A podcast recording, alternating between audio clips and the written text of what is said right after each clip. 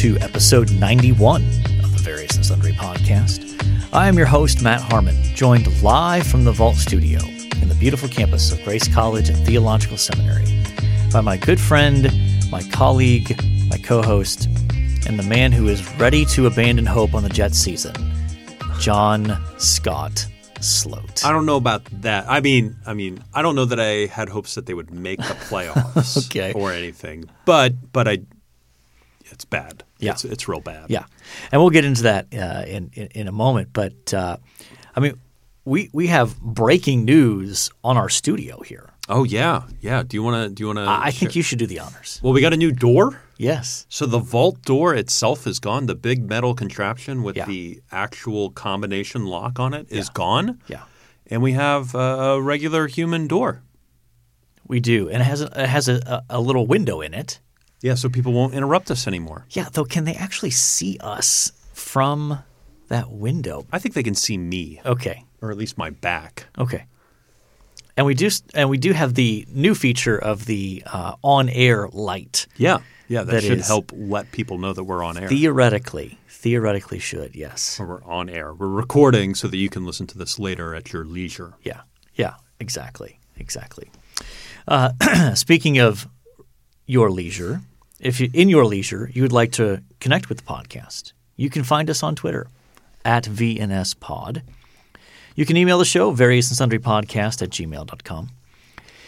You can find us on Facebook and on YouTube. Just search for Various and Sundry Podcast and you will find it. And we did not have any new reviews this week. We did have one last week that uh, you kind of trashed the listener who gave that review. Yeah, we still don't know who it is. They We don't. We, they haven't shown their face. But I, I, have to think that that probably doesn't encourage others to go ahead and, and leave a review. But in any case, all right, John, let's let's give you a cathartic moment to work through what's going on with your beloved JETS Jets Jets Jets. yeah, uh, they can't protect their new quarterback. So I think Von Miller had two and a half sacks in the first half. Mm-hmm. Um, against the Jets, uh, Zach Wilson threw two interceptions, but who can blame him when he's getting, you know, I think he, they had like 10 quarterback hits and four sacks or something like that. Yeah, in the game, and uh, you know that's just not a that's not a recipe for success. So yeah, yeah, I, I don't I don't know what else to say. The defenses looked okay. Mm-hmm. Um, they're just on the field too much. yeah. So yeah, I think that's uh, that's that's about all all the update that I have in me. you know, a lot of excuses being made right now, and Yeah. they keep talking about the good practices they're having, and Yeah. but not the O line apparently. Apparently not, yes. Well, speaking of rookie quarterbacks who aren't being protected, Justin Fields made his Oh, yeah. first NFL start. And um, I think he had one completion in the first half. it was it was ugly.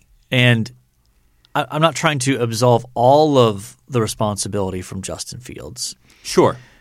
but his offensive line was atrocious. I think the Browns had it was like nine or ten sacks, hmm. and the number of times where Fields would take the snap, and there was a free rusher, like a defensive lineman, not not, not like a blitzing linebacker or No, a corner sure. where you're like, well, that's by design. They leave that guy. You know, Fields has to read that.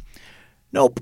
Here comes Myles Garrett, unblocked, the best defensive lineman on the Browns. Let's leave him unblocked. One of the best in the league. Yeah, Yeah, yeah, absolutely.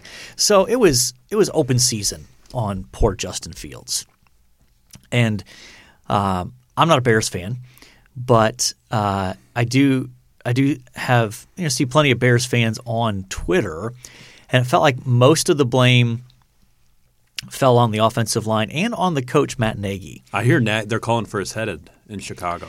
Yeah, and I think there's probably a fair like. It did seem like, are you not capable of calling plays one that can actually protect your quarterback, but then two, even when he did have time, receivers weren't open. Yeah. like it, it's not like he was missing. he- There was maybe one one play where he missed a guy that was open, where you're like, ah, he should have hit that. But every quarterback, even Tom Brady, if you went back and watched the film, every game's going to have one or two of those where it's like, oh, he actually missed an open guy there. It happens, but um, I think there's a, a growing uh, unrest towards Matt Nagy almost wondering like, is he either incapable of calling plays that fit Justin Fields' skill set, or is he intentionally like not calling plays? Which that seems dumb. Like That seems coaches dumb, want to win. yeah. They, they they don't keep their jobs if they don't win. Well, and it seems to be his head on the chopping block right now, right? It's either Yeah. the general manager, the coach, or the quarterback, right? One of those three guys is, has their Mm-hmm. Yeah. head on the chopping block. And in Chicago right now, it looks like Matt Nagy, Yeah, yeah. Other who's, who's supposed to be an offensive genius. I know. I know, but they really don't have. They have Allen Robinson, who's a pretty good receiver, but Yeah. but not a like. He's not one of those guys. You're like he's one of the five best wide receivers Sure. in the in the NFL. Sure, he's, he's, not. He's very good. He's very good, but he's sort of one of those borderline like. If he's your best receiver, mm, I don't know how good your wide receiving corps is. sure. Now, if he was your two or your three, you'd be like, we're pretty good here, I think. Yeah. So, in any case, uh, big news made in the kicking game this weekend. Yeah. Justin Tucker hit a was it sixty six 66. uh, to win it. Yes. So that set an NFL record, uh, breaking the hearts of Lions fans. Did you see the the screen capture of when the balls go when the ball goes through the uprights, and you see all of the t- Detroit fans behind there doing the surrender cobra? Yeah. Yeah. But I mean, he hit that thing and it it hit the crossbar and bounced up pretty high in the air and went over. and so just trickled over. Yeah. Yeah. Yeah, so an NFL record 66 yard field. And I think the previous was sixty three. Is that right?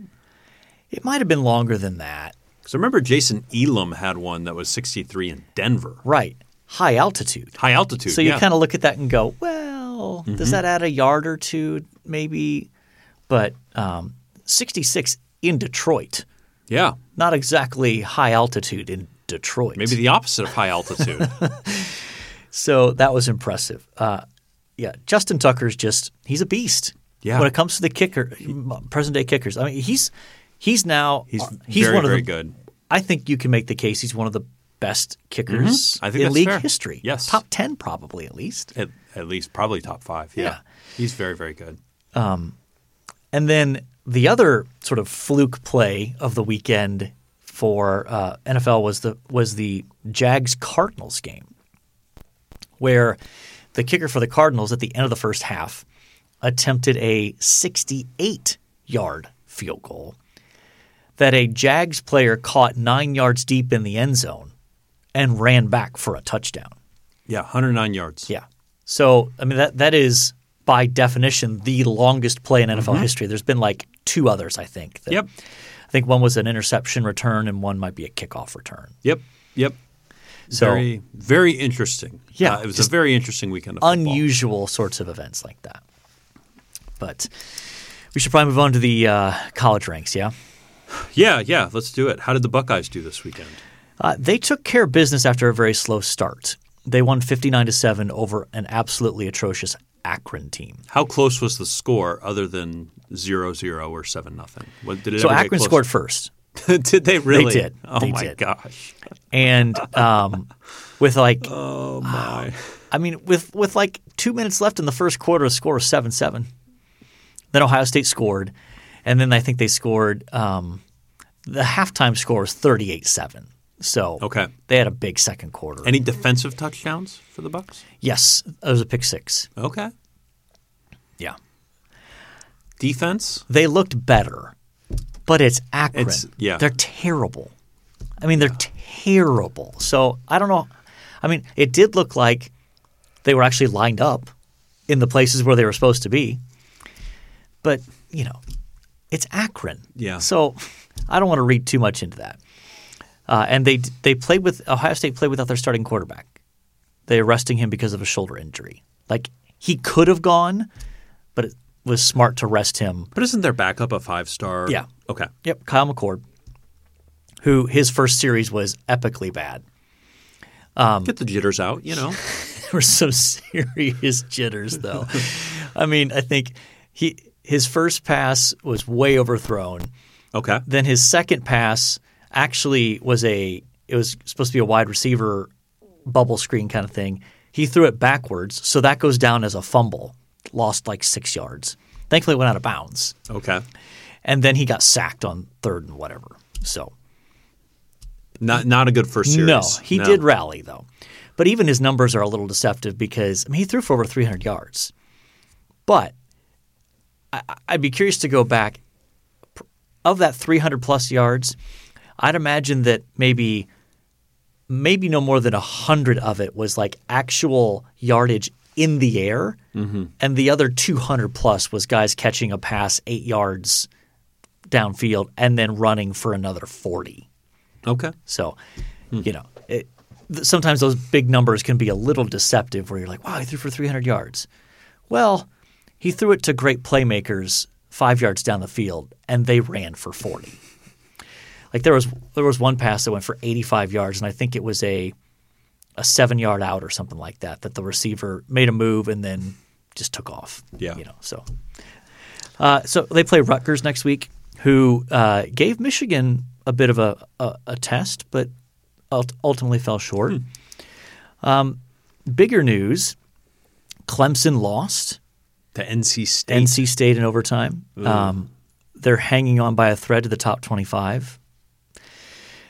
And um, Oklahoma barely survived West Virginia, unranked West Virginia, beat them by three at home on a field goal at the like as time expired. 16-13. So they're not exactly like lighting it up either. That's not good. Yeah. Yeah, Oklahoma is in trouble. And then Notre Dame. Now here's here's where we're gonna, where I'm going to going to upset our some of our fan base here because You're going to upset one person. maybe um, the final score against Wisconsin was I think 41 to 13.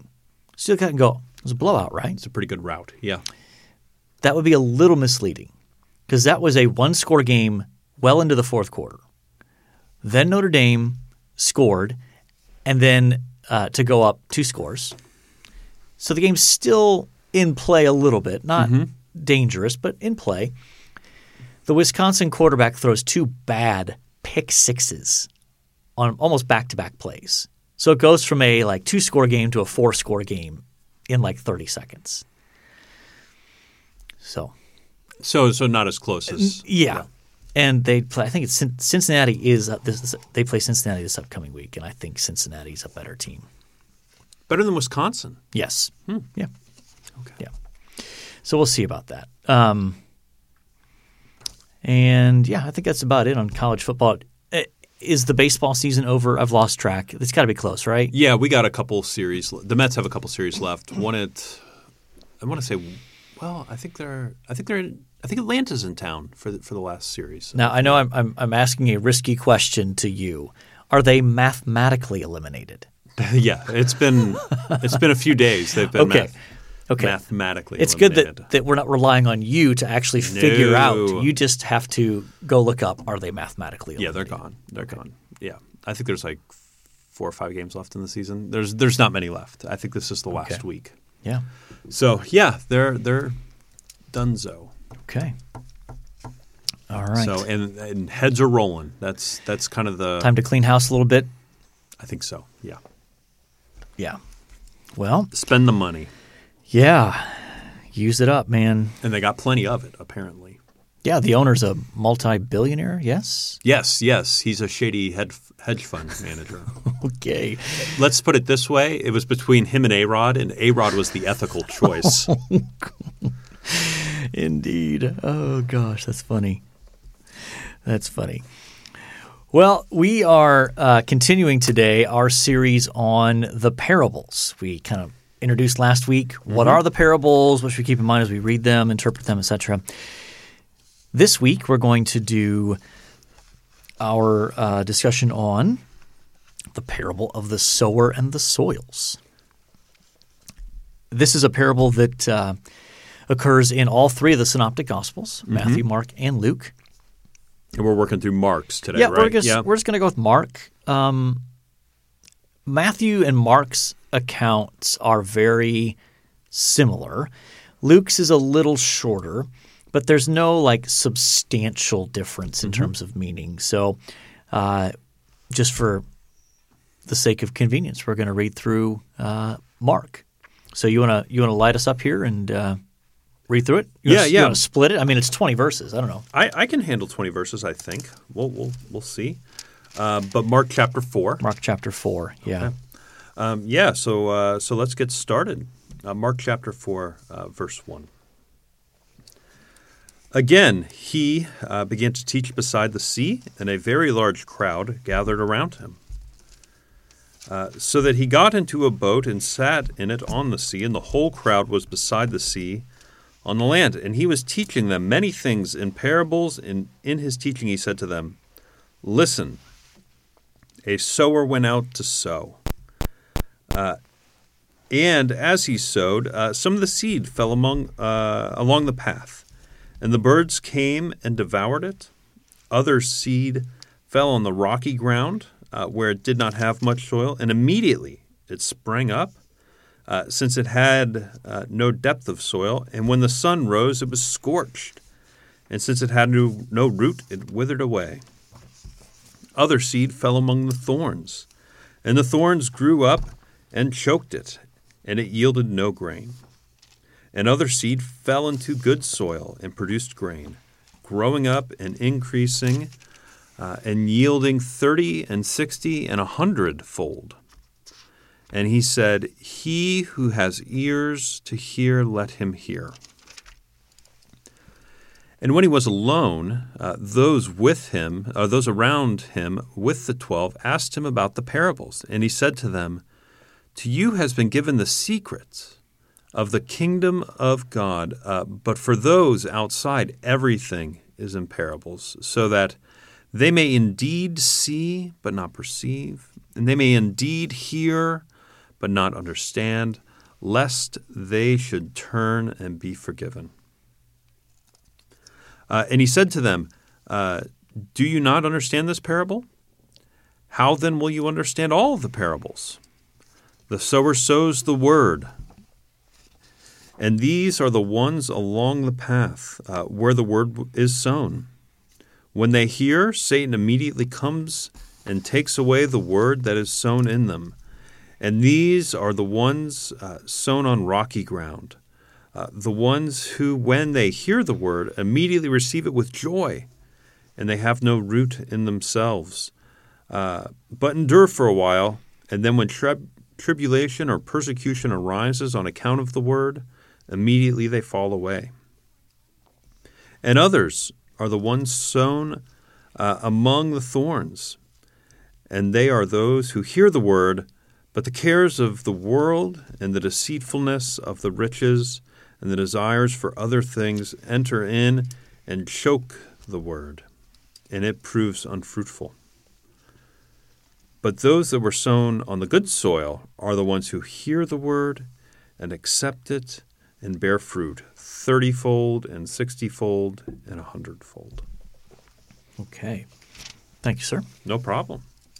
Okay, so let's um, just going to start with big picture observations from the uh, from the parable. I, I think uh, context is always a good a good thing to pay attention to when it comes to the parables, and in all three of the synoptic gospels, um, it it seems like this parable comes on the heels of growing opposition to Jesus and his ministry. So I think that in some ways kind of sets a little bit of the of the framework for why is Jesus telling this parable. I think part of why he's telling it is to help us understand the varying responses to his ministry. Why isn't everyone just like really excited and Yeah. fully embracing what Jesus is saying? Was there was there the expectation then that, that the Messiah's ministry would be widely accepted throughout uh, certainly Israel? I, I think I think there was the the pretty wide expectation that it would be easy to recognize the Messiah mm-hmm. and that people would recognize him and, and fall in line with him. Hmm.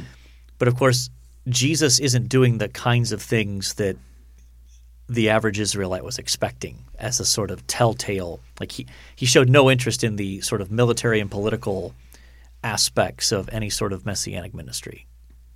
And I think that uh, confused people.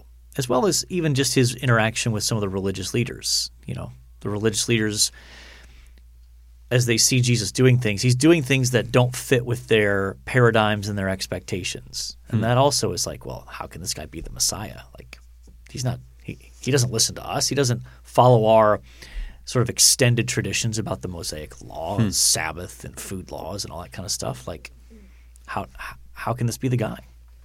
So uh, it seems to be that this is paradigmatic for our own ministries, right? That that I mean, if I can make a big picture observation, Mm-hmm. that when we preach the gospel, uh, this is kind of what happens. Yeah. Right. Yeah, I think so. I think that's absolutely the case. And I think this, uh, Jesus himself signals the importance of this parable when uh, this is in Mark chapter 4, verse 13. He says, Do you not understand this parable? How then will you understand all the parables? That seems to be an indication that this parable is paradigmatic. It's a this is the key. You, you have to get this one before you understand the rest of them, which I also think helps explain why Jesus goes out of his way to uh, give detailed correspondences. Where in some of the other par- in most of the other parables, he does not go out of his way to, to give every little like, oh, this represents the Father. This represents like Sure. In, mo- in most of them, he doesn't. most give- of them he doesn't give that those kind details, of detail. yeah. yeah. But here he does. Uh, he, he gives very clear explanations of this kind of seed that falls in this soil represents this. Mm-hmm. Um, so I think that further illuminates the importance of this parable. It's as if Jesus is saying, "I- I'm not going to leave this one to, to chance here. Mm-hmm. I'm going to make it clear.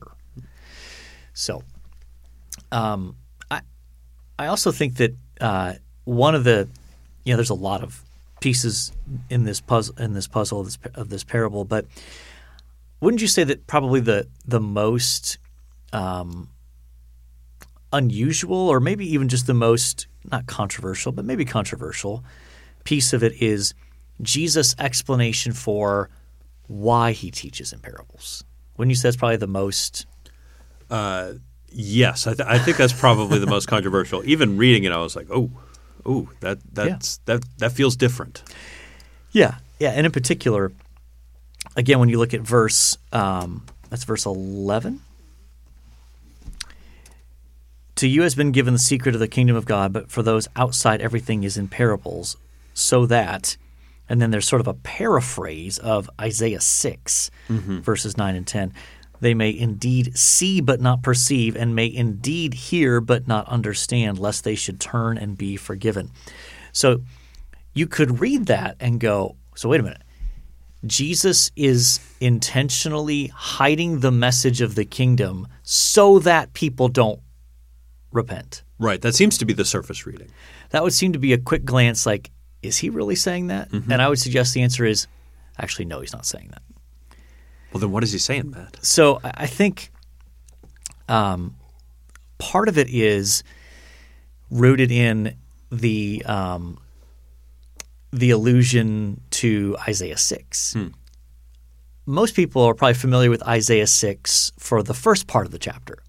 It's the classic. Um, Isaiah has a vision of God in his throne room. Sure. Woe is me. Here's the coal. Here's the coal. Yep. He's cleansed.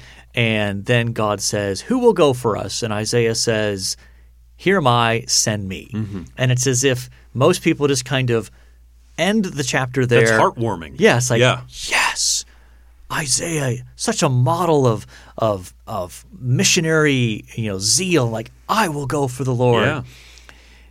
And then we we stop there and we don't read the rest of the chapter because the rest of the chapter, verses nine and ten included, which is what Jesus quotes here essentially, is God saying, "Okay, so I'm going to send you out."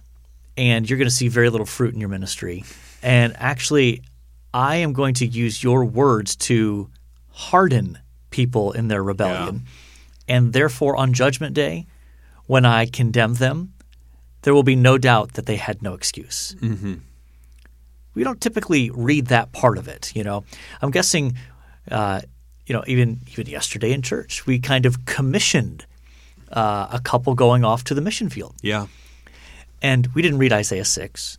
You know, but you know, can can you imagine if That, that's not a typical missionary send off passage. Right. But can know? you imagine if we'd said, We're so thrilled you're going. Now, we believe that when you're going off, you're going to see almost no fruit. Mm-hmm. And God is going to use your ministry primarily so that there is no excuse on Judgment Day when people say, nope, so that people cannot say, We never heard the good news. That's the primary purpose of what you're going to do.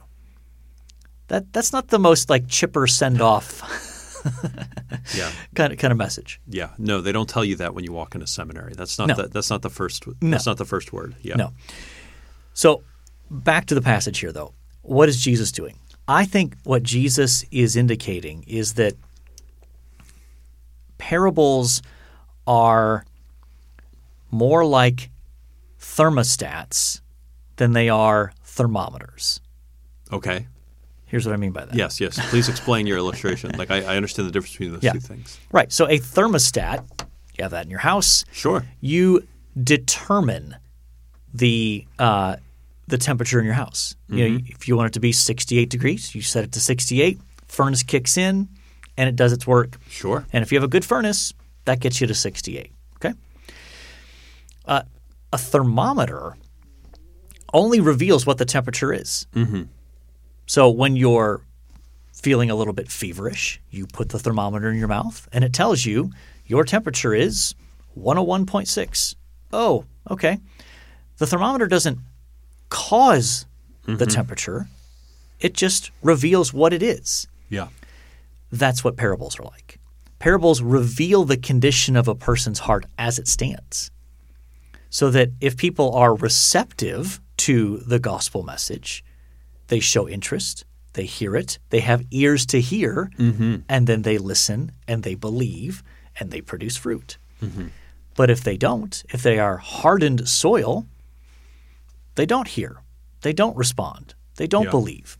So the parable itself is not causing the message to be not heard or not understood. It's not a thermostat. Exactly. It's a thermometer. Mm-hmm. It's revealing the pre existing temperature, the spiritual temperature, the condition of the soil of that hmm. person. Interesting. So I think that's, I mean, th- that's a somewhat simplified version. Yeah. That's the punchline of what I think Jesus is saying here. Yeah. No, that's good. So, um, another another piece that I think people can kind of get uh, worked up over is um, what do we make of these different kinds of soils? Meaning, uh, oftentimes this is kind of a theological question, which I'll preface by saying the point of the parable is not to answer this question Sure. some people are like so um, are any of these people actually converted before like obviously the last person you know the, the seed that falls on the good Yeah. soil and produces 30 fold 60 fold 100 fold obviously that person has been genuinely converted but for example what about the the, the soil before that right the one who um, it's sown among thorns. They hear the word. The cares of the world, the deceitfulness of riches, and desires for other things enter in, choke the word, and it proves unfruitful. Mm-hmm. That's often the one that people are like, well, does that mean that that person is converted and just unfruitful? Or are they not actually converted because um, they don't bear fruit? What do you think? I, I think I would be, you know, a- anytime anybody goes like, "Well, what do you think of so and so?" Are they they a Christian? I was like, that's not really for me to determine. You know, you know, I'm not sure that I have a I have a role in making that determination whatsoever. You know, um, I think I think the optimist in me wants to go. I hope so. Um, is is that a fair response, or do you do I you see that as, so. as as weak? A- a- am I weak, Matt?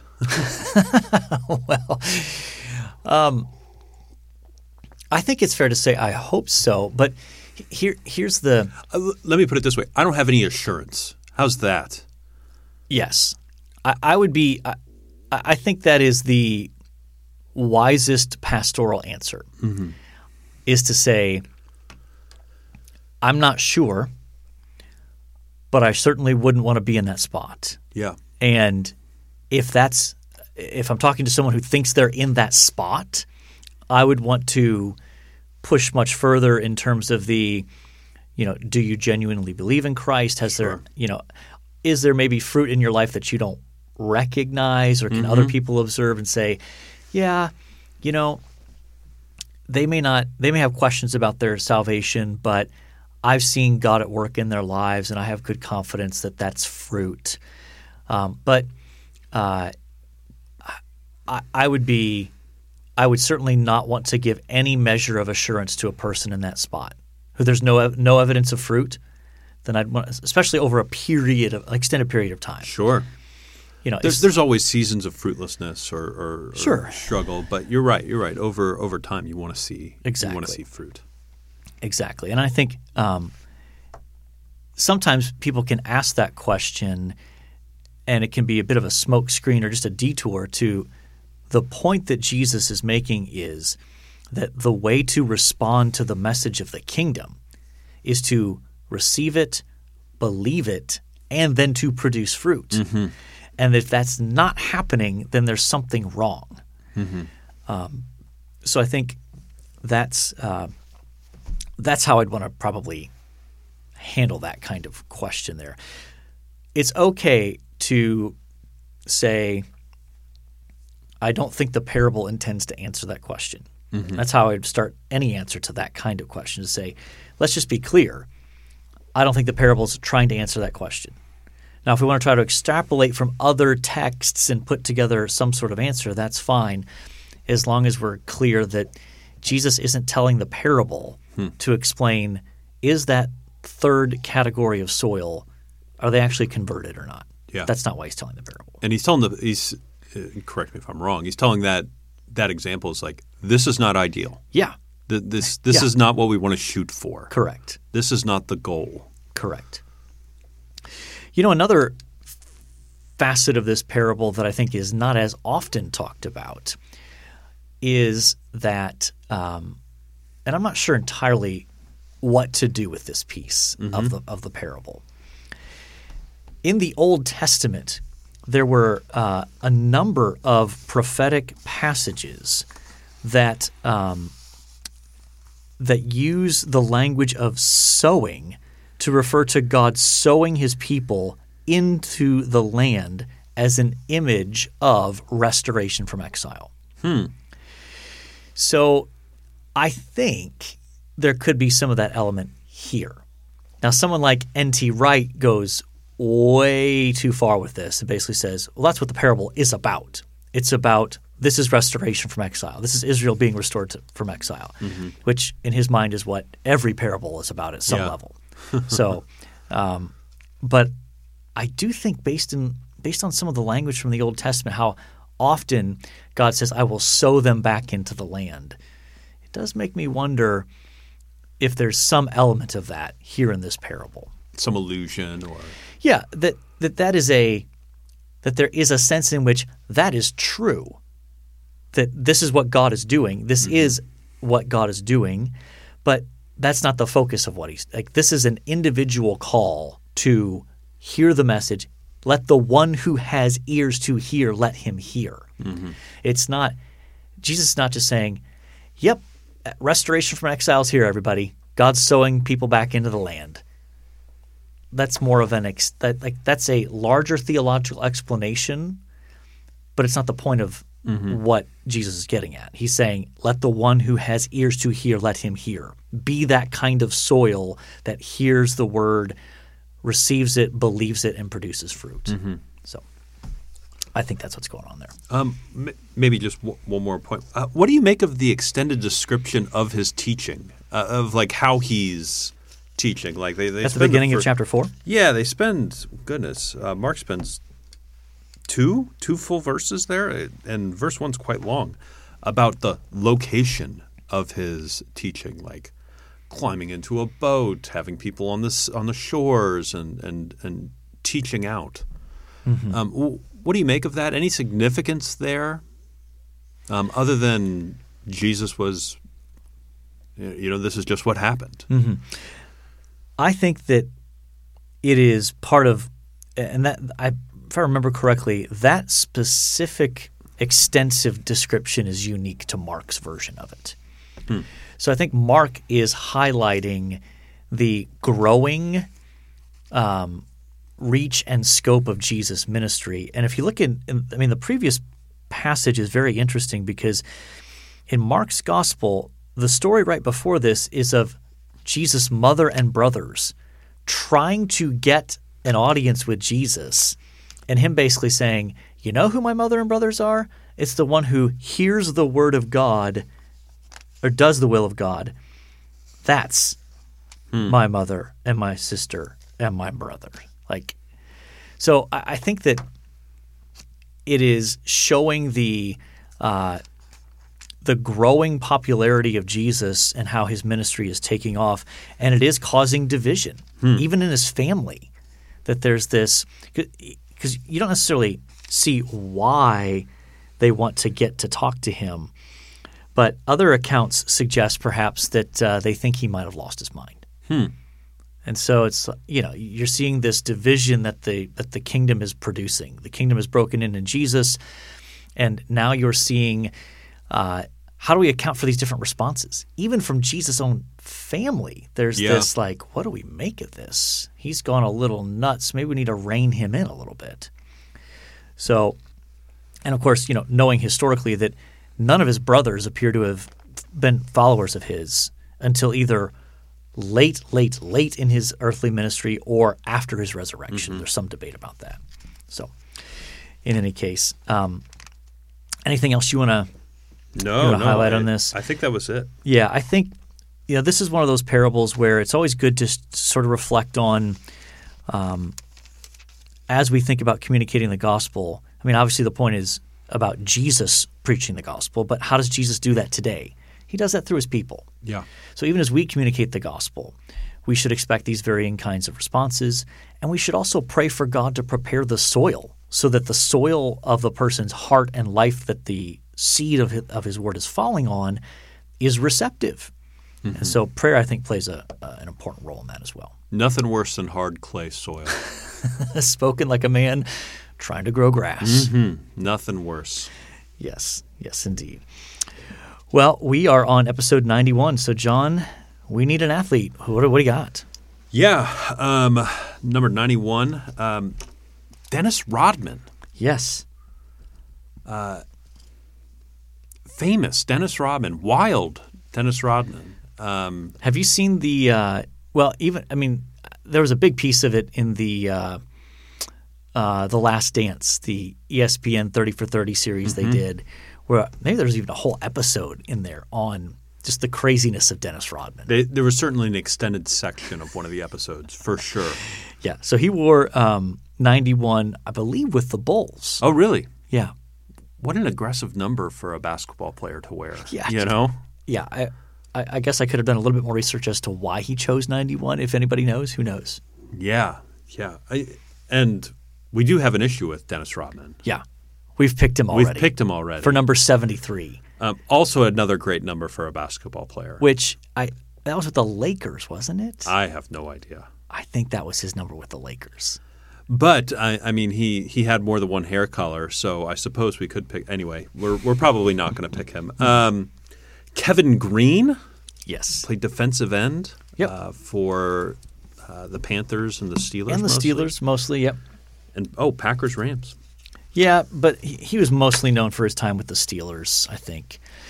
Uh, pretty dominant defensive end. Probably just a little bit before your time when it comes to Before my full awareness Yeah. of NFL football. Yeah. Um, I think my first like NFL season that I remember watching was the Jets going to the AFC Championship game in '98. Okay. So that's probably the first one I really remember, and we lost to uh, John Elway. There you and- go. and the Broncos. Um, Sergei Fedorov, a good American name there.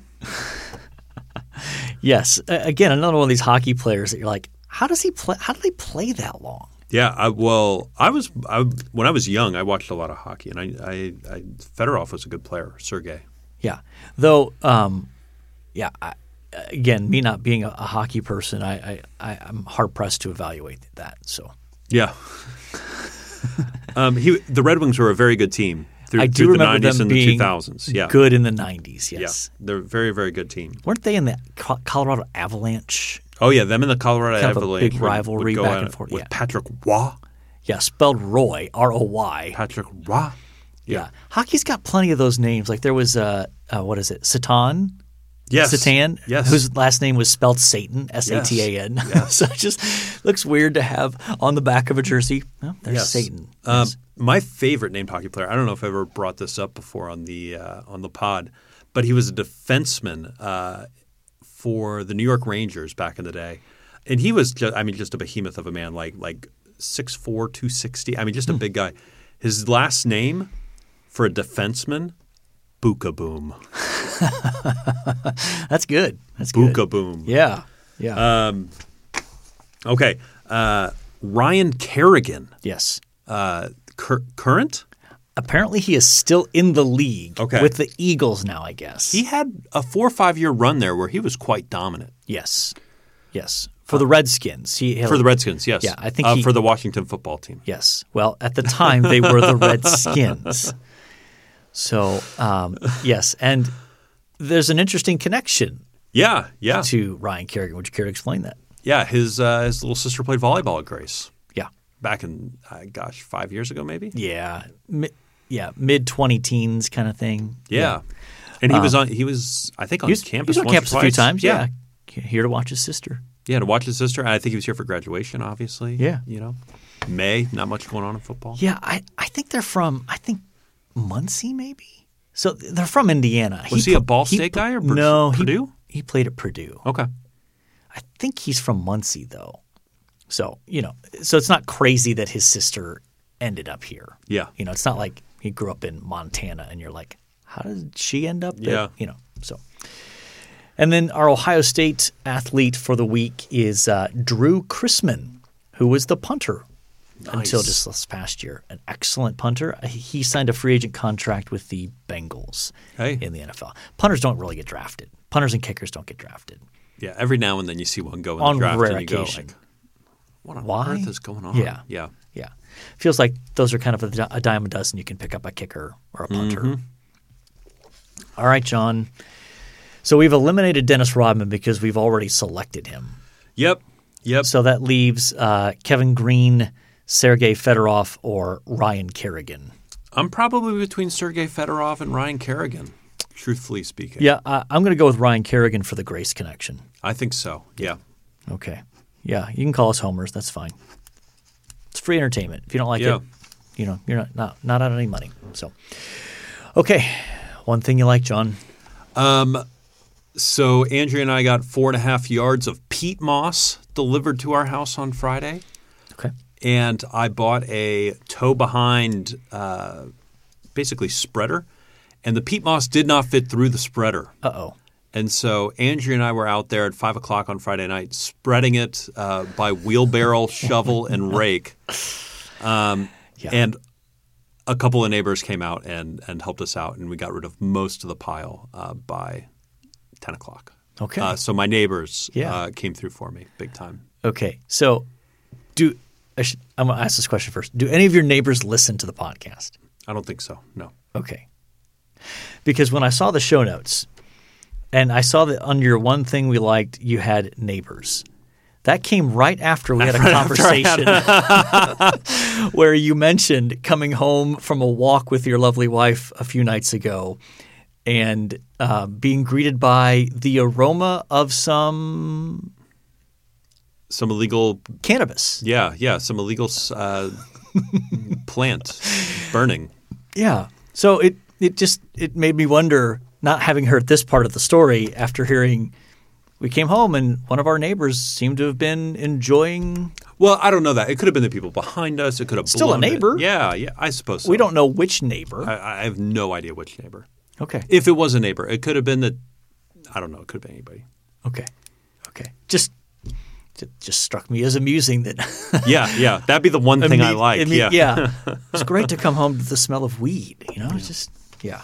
Some other conversations would take place at that point, probably. For me, uh, yesterday, since we're recording on a Monday afternoon, we had what has become now an annual tradition. Second annual, yeah. Yeah.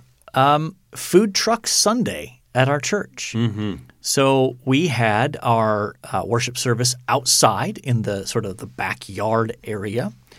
And then after that, we had four local food trucks come in, and everyone present got a ticket for um, for a meal from one of the food trucks. Mm-hmm. And then there were also two dessert trucks that you got a ticket for as well. So Great way to help a small local business. Yes. And uh, a, a way to make your people happy because who doesn't love a good food truck? I know. Which one did you have? Uh, I went to the quesadilla one Okay. and got southern pulled pork quesadilla Yeah. How was that? uh, and dipped it in barbecue sauce. It, it was divine. Okay. Um, now I will say the bees loved it as well. Yeah, that was a that was a, one of the few drawbacks of yesterday. And did I tell you this? I had a bee land in my barbecue sauce.